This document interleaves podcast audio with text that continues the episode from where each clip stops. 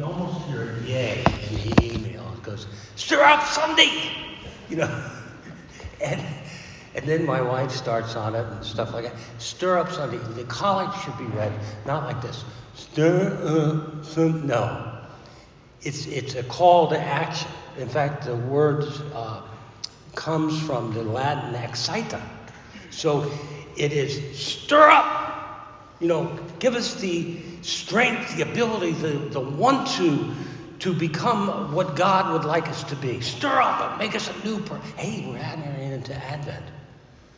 And Advent calls us to become anew, become a new person, not a new person to receive those Christmas gifts, a new person to receive the baby Jesus in a new way in our lives. Advent is a calling to become anew.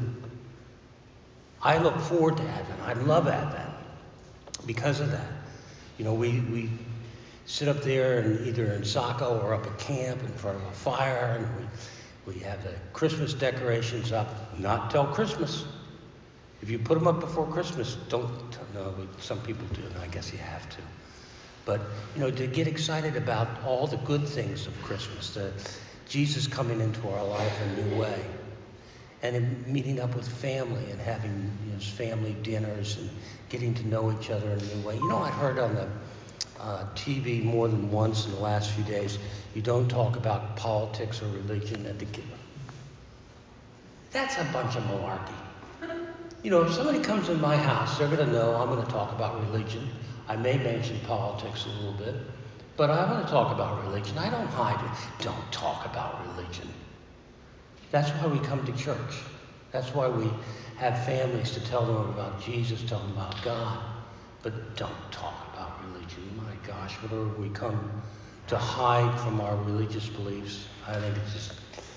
Do any of you have that in your family? I don't want to know. You know, do, do any of you have those those children who don't want to talk about religion? Just so, our Old Testament lesson today is just, it's one of my favorite in the Bible because you have David.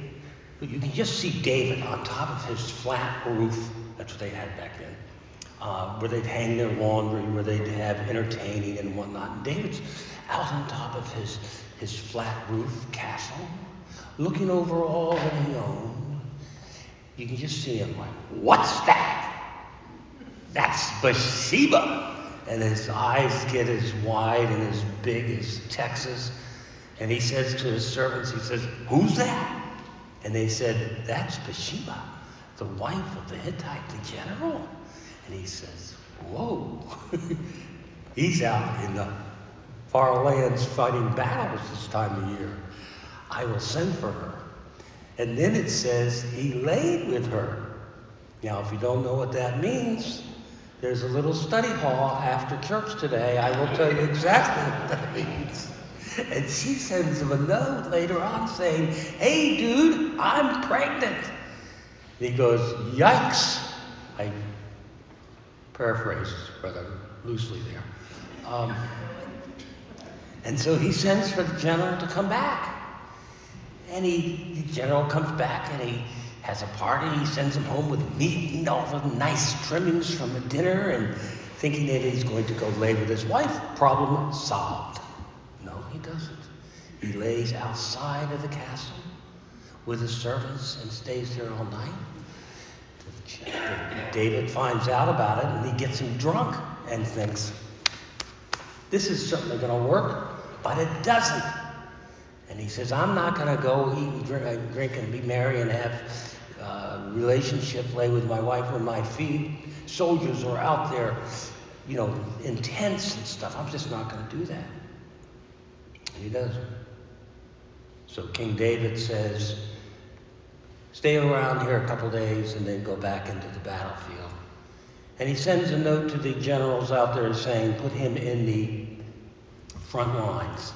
I think the word was the hottest area, that is the hottest fire, not fire, but where there's battle. And sure enough, he dies. Now, there's several important messages in this lesson today. One of them, I think most importantly, is if you think you've done something bad, I bet it doesn't compare to what David did. Anybody want to challenge that? David was a bad person, but he loved God and he repented. God doesn't take the best of us to make us better. He takes the worst of us to make us better. You look at the disciples, 12 ordinary men called to be extraordinary. And there wasn't one of those disciples who was extraordinary when he entered into the service of Jesus. Not a one. And here, David, again, God takes the worst of the worst, if you want to call it, and makes him at least acceptable in his sight. And then we have, Behold, the days come, saith the Lord, that I will raise unto David a righteous branch, and a king shall reign and prosper, and shall execute judgment and justice in the earth. Nellie read that earlier. Raise unto David a righteous branch. So we go further down into Samuel. Samuel, the seventh chapter. It's, it's all about uh, the Davidic covenant that God makes with, uh, with David. And I encourage you, if you're not, you know, you're sitting around the fire this afternoon, maybe a little bit of sherry or whatever. You're sitting there going, My, what should I do? But I would think that you'd like to take out your Bibles and go to 2 Samuel, the seventh chapter, and find out all about what it's got. Nathan is given that. I won't do it all, but I will take you to the 12th verse of the seventh chapter. When your days are fulfilled and you rest with your fathers, I will set up your seed after you, who will come from your body. This is talking to David. And I will establish his kingdom. He shall build a house for my name, and I will establish the throne of his kingdom forever. So out of something really terrible, David, comes something good. Let me prove it to you. If you open your, if you want to, your Pew Bibles to page 807, that's Matthew. And if you can read this print, you're better than me. I can barely read it, so bear with me. 807, the first chapter of Matthew, which goes over the genealogy of Jesus. And you go to the fifth verse, that's about 20% down on that page. And Solomon, Solomon the father of Boaz, by Rahab, and uh, tell my dyslexia, and Boaz the father of Obed by Ruth, and Obed the father of Jesse, and Jesse the father of David the king.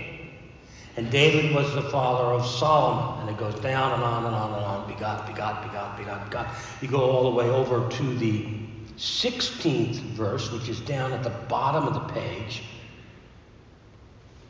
And Jacob, the father of Joseph, the husband of Mary, whom Jesus was born, who is called the Christ. So, without going through each one, you see that from David, as promised by God in the covenant, that from his from his seed comes Jesus. Again, something very bad becomes something extraordinarily good. All things are possible with God. Then you come to our gospel lesson today, the feeding of the 5,000. And you go to the last verse of that gospel. The last verse of that gospel. I mean, we, we read this gospel every year, but the last verse happens to be very telling. The crowd referred to Jesus as the prophet. They didn't acknowledge him as the Messiah. And here Jesus had just done some healing and some miracle, the feeding of the 5,000. And they still recognized him only as a a prophet, which comes from Deuteronomy 18:15. The Lord your God will raise up for you a prophet like me from the midst of your brethren.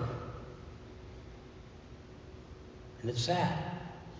After all he did, they only again recognized him as a prophet. John's gospel, which again I say is my favorite gospel, I think it's just absolutely written very beautifully, has four miracles recorded in it. This miracle of the feeding of the 5,000 is recorded in all the Gospels. In all the Gospels. And in fact, it changes a little bit from Gospel to Gospel, but essentially the same. It's an important reading that, again, with God, all things are possible. Here's the message I want to share with you today. When you look at something and it just, how am I going to do this? This is impossible. Does it hold you down from fixing something that needs to be fixed? Or do you look at problems somewhat in your mind insurmountable and you say, I can't, this can't be done, we can't? Or do you look for ways to, to get it done as best you can? That's important. It's how we look at things. We come into this season of Advent that leads to Christmas, that leads to the birth of Jesus, a rebirth in us.